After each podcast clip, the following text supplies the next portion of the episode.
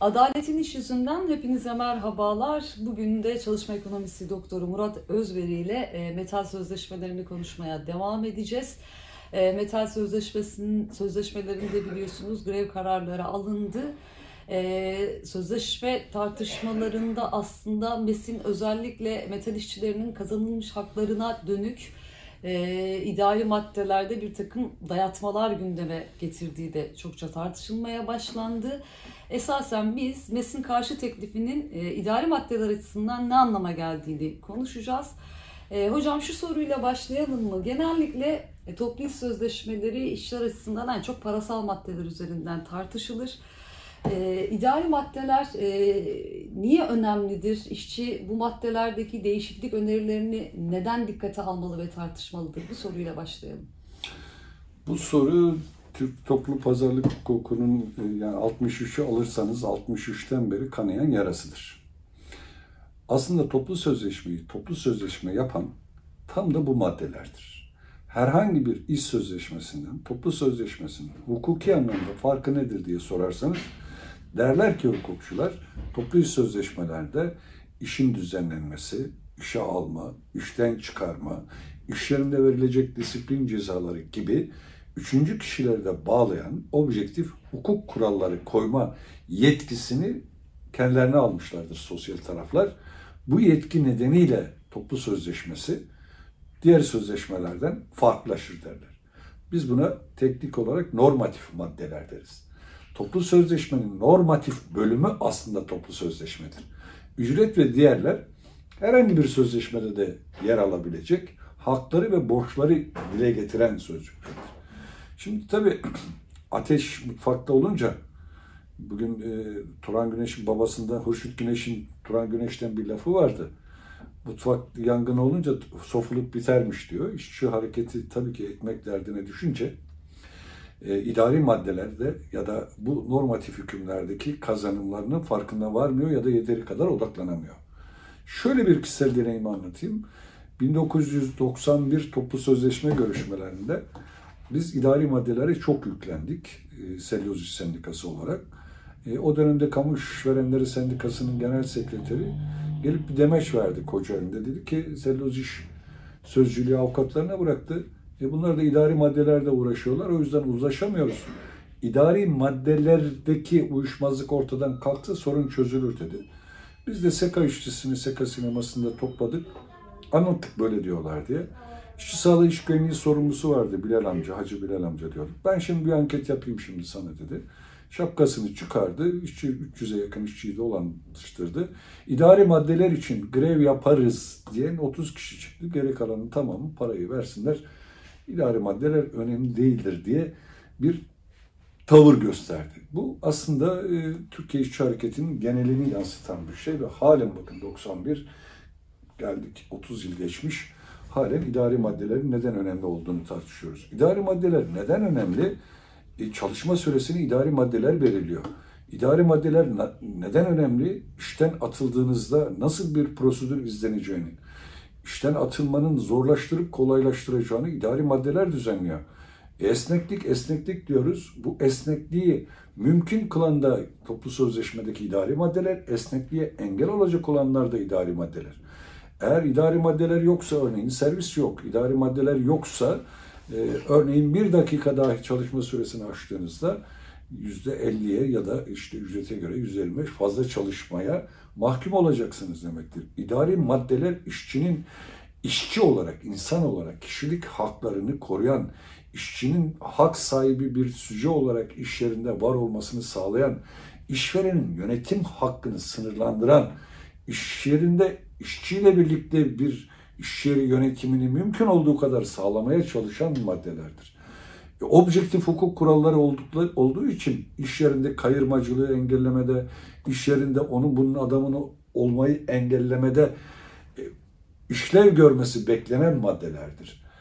İşverenin keyfi iş düzenlemesine, işin yürütüm koşullarını keyfi olarak yürütmesine karşı engel olan maddelerdir koruyucu düzenlemelerdir. Özellikle işçi sağlığı, iş güvenliği açısından.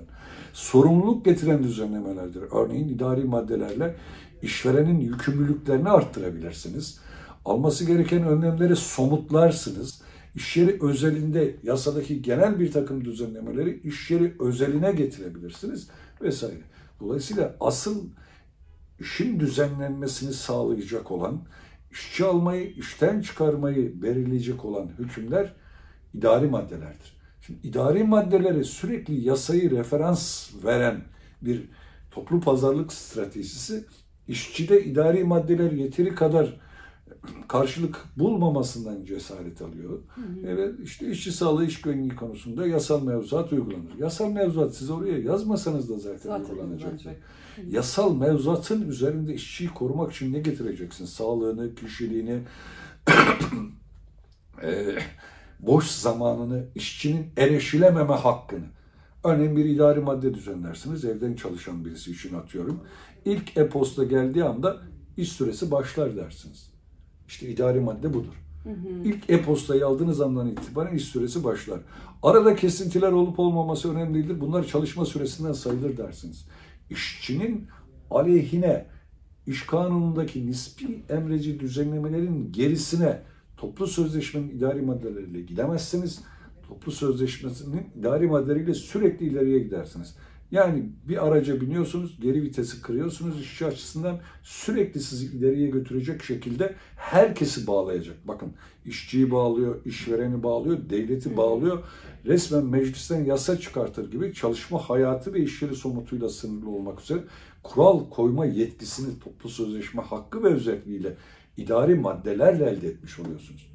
Diğerini iş sözleşmesinde de alacağı vereceği kararlaştırabilirsin. Buna bir engel yok.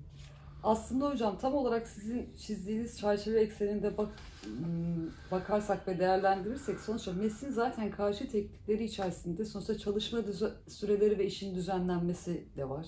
Kıdem ihbar tazminatı da var, ikramiyeler de var, fazla çalışma ücreti de var. İstiyorum ki hocam bu karşı teklifi biraz madde madde tartışalım sizinle. Hem arkadaş, işçi arkadaşlarımızın da daha iyi kavrayabilmesi ve sağlıklı bir tartışmanın yürümesi açısından. Şimdi MES diyor ki rapor alımlarında kaç günlük rapor alınırsa alınsın Sosyal Güvenlik Kurumu tarafından ödenmeyen ilk iki günün hiçbir biçimde işveren tarafından ödenmemesi. Böyle bir karşı teklifi var.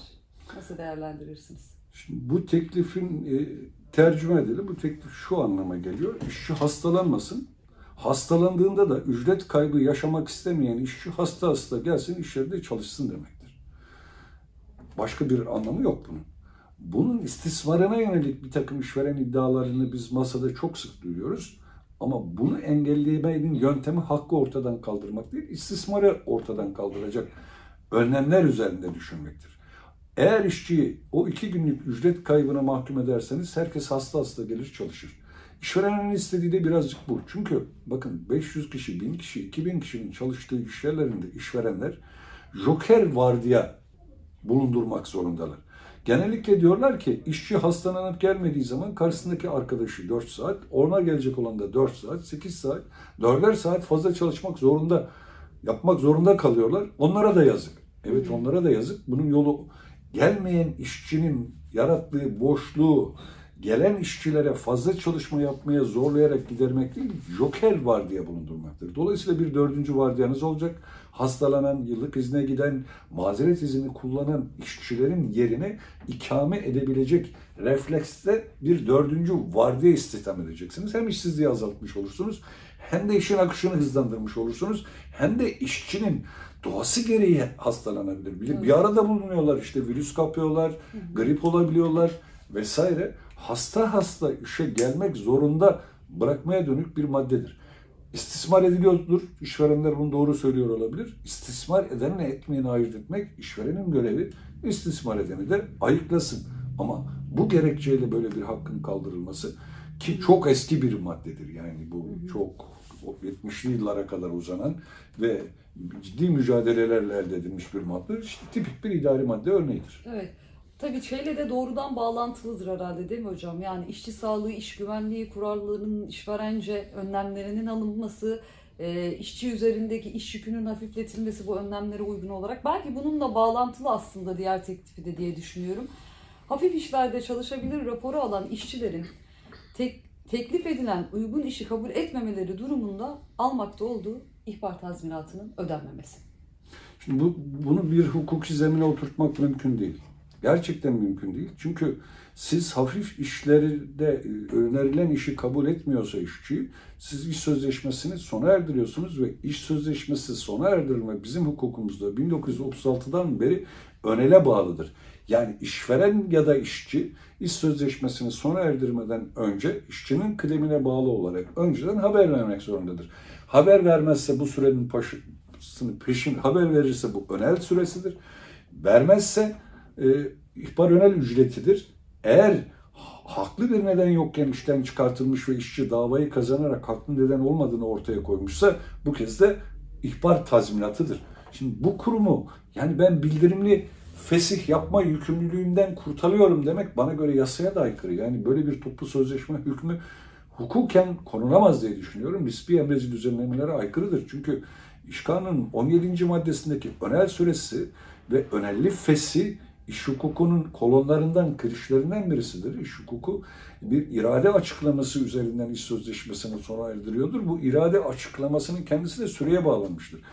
Amaç işin sürekliliğini sağlamaktır ve bunlar doğrudan iş güvencesi hükmü olmamakla birlikte işverenin feshini zorlaştıran ihbar önerileri, kıdem tazminatı ve dolayısıyla bu zorlaştırma üzerinden feshin maliyetini işverene arttırarak işçinin işini korumaya dönük iş güvencesi hükümlerdir. İhbar önel süresine ilişkin eğer ben geçici e, hafif, işler. hafif işlerdeki işçilere de önel verme yükümlülüğüm ortadan kalksın derseniz, bunu kabul ederseniz varsayıyorum. Yarın başka başka başka olacak ve bir süre sonra diyecek ki iş kanundaki ihbar önel süreleri bu iş yerinde uygulanmaz. İşveren haklı ya da haksız e, hangi nedenle olursa olsun işten çıkardığında ihbar önel süresine uymak zorunda değildir diye madde örnekleriyle boğuşmak zorunda kalırız. Bu da çok önemli ve asla ödün verilmemesi gereken konulardan birisidir diye düşünüyorum. Yasaya da aykırıdır diyorum yani. Nispi emredici bir düzenlemedir işçi lehine artırılabilir, onu ortadan kaldırabilecek bir toplu sözleşme düzenlemesi hangi gerekçeyle olursa olsun kanun emreci düzenlemelerine aykırı olduğu için de geçersiz olacaktır diye düşünüyorum. Şimdi hocam zaten sizin değerlendirmelerinizden şimdi iki karşı teklif okuduk. Üçüncü de kıdem ve ihbar tazminatları ile ilgili yani şöyle bir tablo çıkıyor ortaya. Yani birbiriyle gayet bağlantılı ve bazı şeyleri de öngörerek aslında bir takım karşı teklifler veriyor. Kıdem ve ihbar tazminatına ilişkinde şöyle bir karşı teklif var Mesin. Yasal sürelerden daha fazla uygulama olan iş yerlerinde 1 Eylül 2022 2021 yani sözleşmenin yürürlük tarihinden itibaren işe giren işçilere kanunda yer alan sürelerin uygulanması. Böyle bir önerisi var. Bu ödüm pazarlığıdır. Türkiye eğer ödüm pazarlığının koşulları varsa bilemem, düşünsünler ama bu bir açık net bir ödüm pazarlığıdır zaman içerisinde herkesi asgari sınırlara indirmek demektir. Şimdi bakın bireysel iş yasaları en alt sınırı gösterir. Toplu pazarlık en alt sınırdan başlar yukarı doğru gider. Biraz önce söylediğim geri vites yoktur. Bunlar bir geri vites daha yapalım, şanzımanı değiştirelim diyorlar ve gidilebilecek en son geri şey garajın duvarıdır. Garajın duvarın ötesi yok. Yani yasal sınırlar demek garaj, araba garajın duvarına sınır. Bundan geriye zaten gitme mümkün değil. E biz burada durduralım, arabayı garajdan çıkarmayalım demektir. Ve e, yine arkasından yani 63'ten beri verilen mücadeleye yazık ederler yani böyle bir şey. Ama ödüm pazarlığı bazı durumlarda zorunlu hale gelebilir. Bunu güçler dengesi, bunu Türkiye'nin içinden geçtiği ekonomik krizler, içinden geçtiği durum vesaire yapar. Bana sorarsanız bu konularda herhalde idari maddelerde ödün verilebilecek bir şey yoktur. Yani ortada bir şey Karşılığında da ne alacaksın o zaman? Hı hı. Bir e, çalışma süreleri ve işin düzenlenmesiyle ilgili hükümler açısından da e, deneme süresinin 2 aydan 4 aya çıkarılması.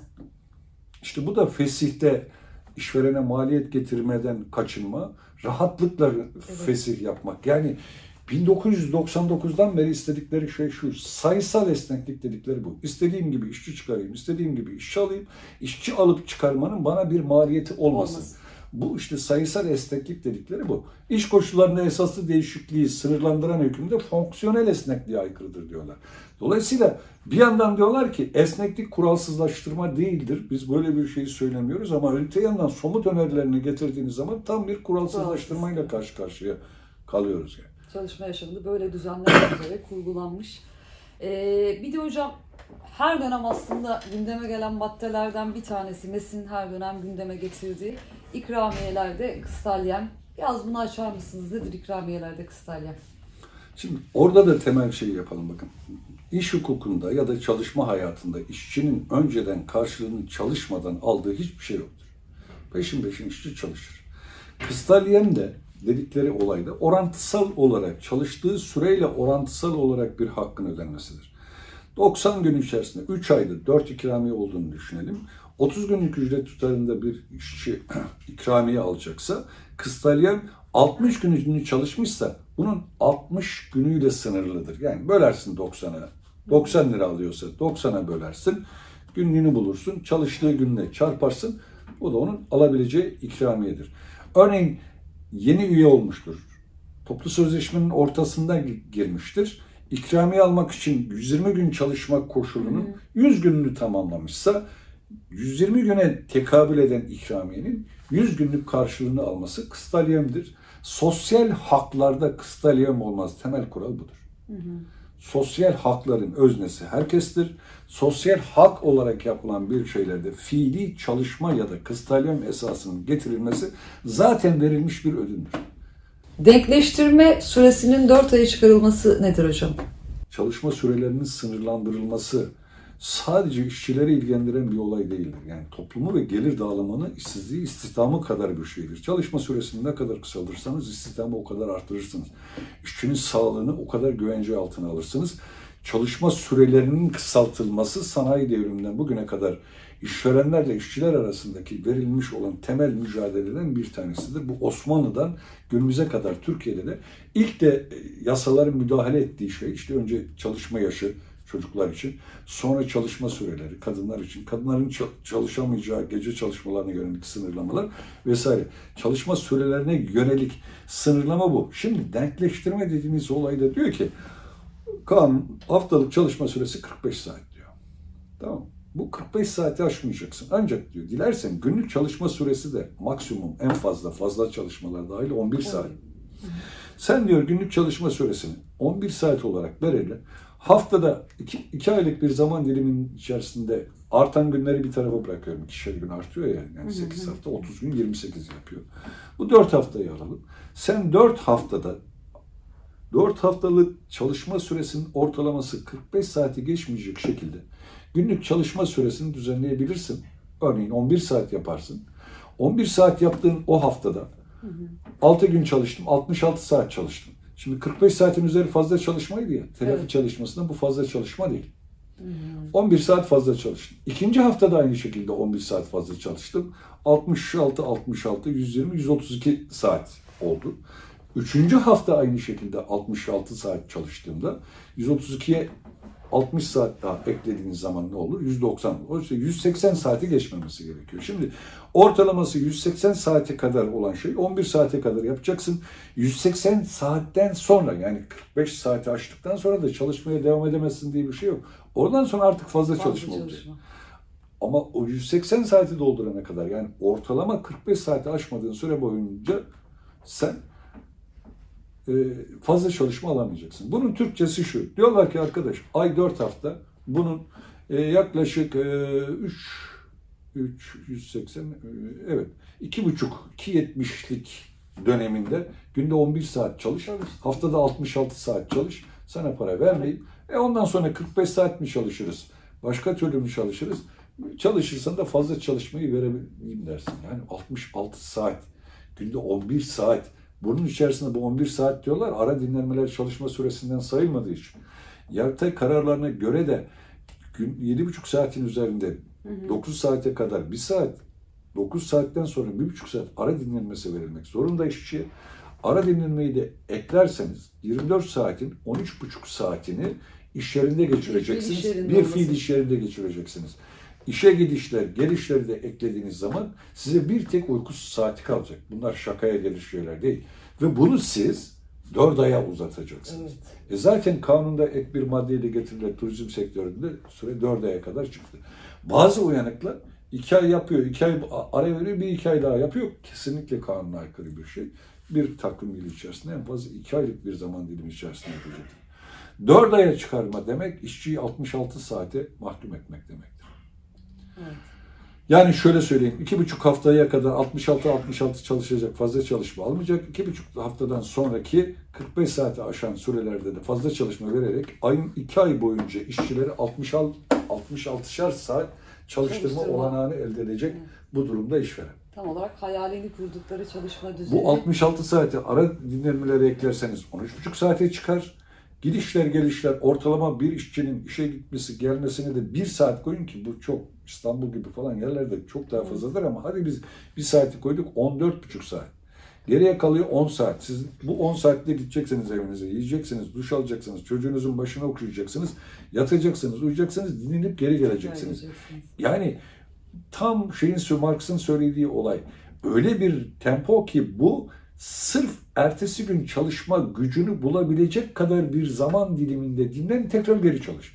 Dinlenmenin amacı ertesi gün çalışabilecek güç toplayabilmek. E o zaman hayvandan farkın kalmıyor. Tüm sosyalliği öldüren bir zaman dilimi. Şimdi bu sosyalliği öldüren zaman diliminde yıl 12 ay, bunun 4 ayını bana ver. 4 ayda diyor benim için asla sosyalleşme, sinemaya gitme, televizyon izleme, dizi izleme, çekirdek çitme, ayaklarını uzatma, gel Çalış çalış, ve git. git. Bu kadar. Birçoğu duş alacak gücü de bulamayacaktır zaten kendisi. Evet. Telafi çalışması nedir hocam? Telafi çalışması yine çok karışık konulardan bir tanesi ama zorunlu nedenlerle diyor. Şimdi önce bu zorunlu nedenin ne olduğunu altını çizmemiz lazım.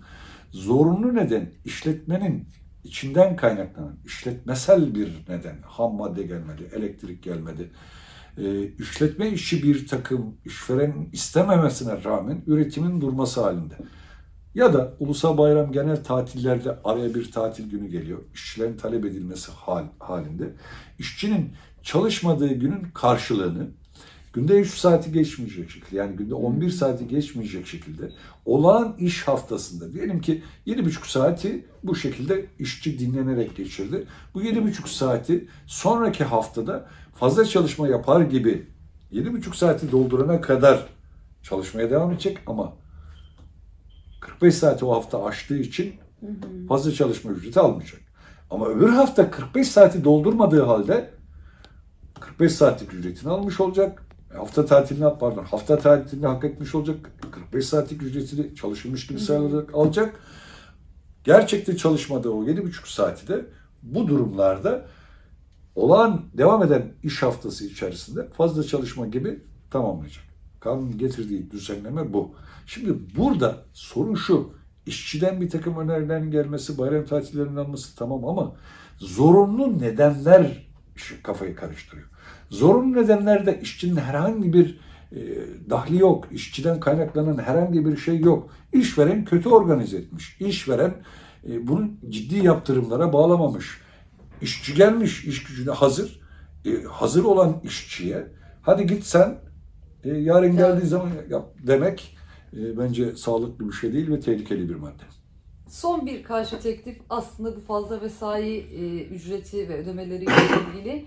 E, hafta tatilinde yapılan fazla mesai ödemelerinde %100'den daha yüksek oranda ödeme yapan iş yerlerinde 1 Eylül 2021'den sonra işe girenlere %100 ödenmesi.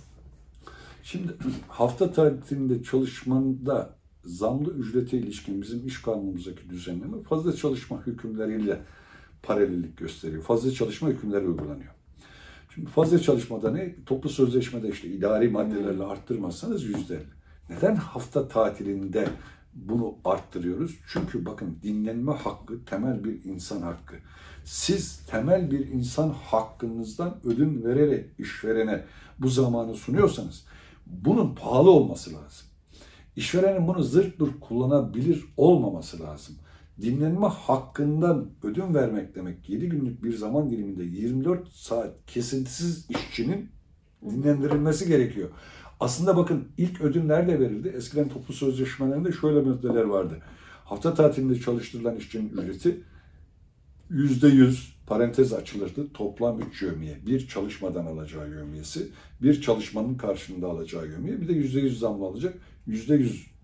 Bu da yüzde yüzü yargıtay iki katı diye yorumladığı için parantez açıp 3 yövmiye derlerdi. Sonra da denilirdi ki o gün bir de hafta, devam eden hafta içerisinde de bir gün ücretli hafta tatili izni verilir deniliyordu. Hem hafta tatilden gelen günde çalışmanın karşılığında zamlı ücret hem de dinlenmek için bir gün vermek. O bir günü aldılar toplu sözleşmeleriyle. Yani şimdi hafta tatili kullanmadan günlerce çalışan Tabii, işçiler var. evet. Tam tersine MES işveren olarak da aslında bunu yapma. Yani bir sınıfsal çıkarın ötesinde ülke çıkarını düşünüyorsa demeli ki hafta tatilinde çalışan işçiye yüzde 400 zam ver. Yüzde 500 zam ver. Hafta tatilinde çalışmanın kendisinin maliyeti işverene normalin birkaç üzerinde olsun. Ha, hafta tatilinin yerine adamın joker var diye bir daha söylüyorum. Evet. Joker var diye çalıştırsın. Şimdi oturuyor Joker var diyenin maliyetiyle işçiye yüzde yüz, yüzde iki yüz, yüzde üç yüz vermenin maliyetini karşılaştırıyor. Daha karlı aslında. O karlı olduğu için Joker var diye çalıştırmıyor. Şimdi sen bunu pahalılaştır. Atıyorum hafta tatili çalışan işçi çalışmadan alacağı yövmiyesinin üzerine 5 yövmiye alsın. Bak nasıl hemen işçi alıp Joker var diyeleri takır takır devreye sokuyorlar. Yani dolayısıyla burada bir taşa bastığın zaman bin taş oynuyor. Domino taşı gibi gidiyor. Hafta tatili dediğin şey kanunun ve anayasanın ve uluslararası sözleşmelerin dinlenme hakkı deniliyor. Şimdi dinlenme hakkı denince de biz yanlış anlıyor- anlıyoruz. Dinlenme hakkı gidip de sırt üstü yatıp yatmamak anlamına gelmiyor. Dinlenme hakkı benim bir 24 saatim var. O 24 saatin kralı benim. Padişahı benim. Benim dışında hiç kimse o 24 saatte ne yapacağıma, yapmayacağıma, nasıl geçireceğime asla karar veremez. Hiçbir otorite o 24 saatte ben kapıyı açmadığım sürece ulaşılamaz. O nedenle hafta tatili bölünemez. 10 dakika bile çalıştırsan hafta tatili vermemişsin demektir. Bu benim mukta, mutlak iktidar alanım. 7 günün içerisinde bir gün benim. O günü çocuğumla geçiririm. O günü haftanın 6 günü kasketliysem eğer haftanın 7. günü sevgilimle seyrana çıkarken temiz giyebilmek içindir fötürüm ederim. Fötürümle gezerim. Ne bileyim ne istersem onu yaparım. Ve ona kimse dokunamaz. O nedenle de dinlenme hakkı ücretli dinlenme hakkıdır. Dinlenme hakkı temel bir haktır. Hem anayasa hem yasa an- anlamında. Bu haktan benim ödün vermemi istiyorsan bu pahalı olmalı. Son bir cümleyle hocam bitirelim. Ee, şimdi MES'in karşı tekliflerini değerlendirdiniz. Ee, toplu sözleşmede adım adım e, aslında ya greve çıkılacak ya da önümüzdeki günlerde imzalanacak. Metal işçisine ne dersiniz son olarak?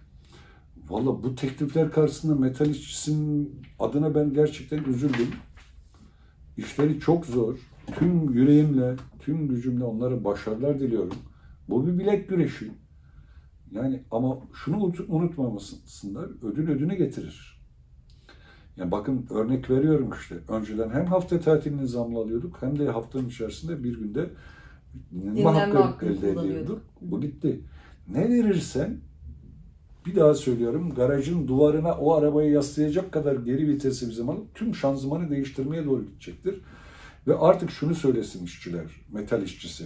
Ya arkadaş 40 senedir ucuz işçilik üzerinden siz rekabet edin dedi.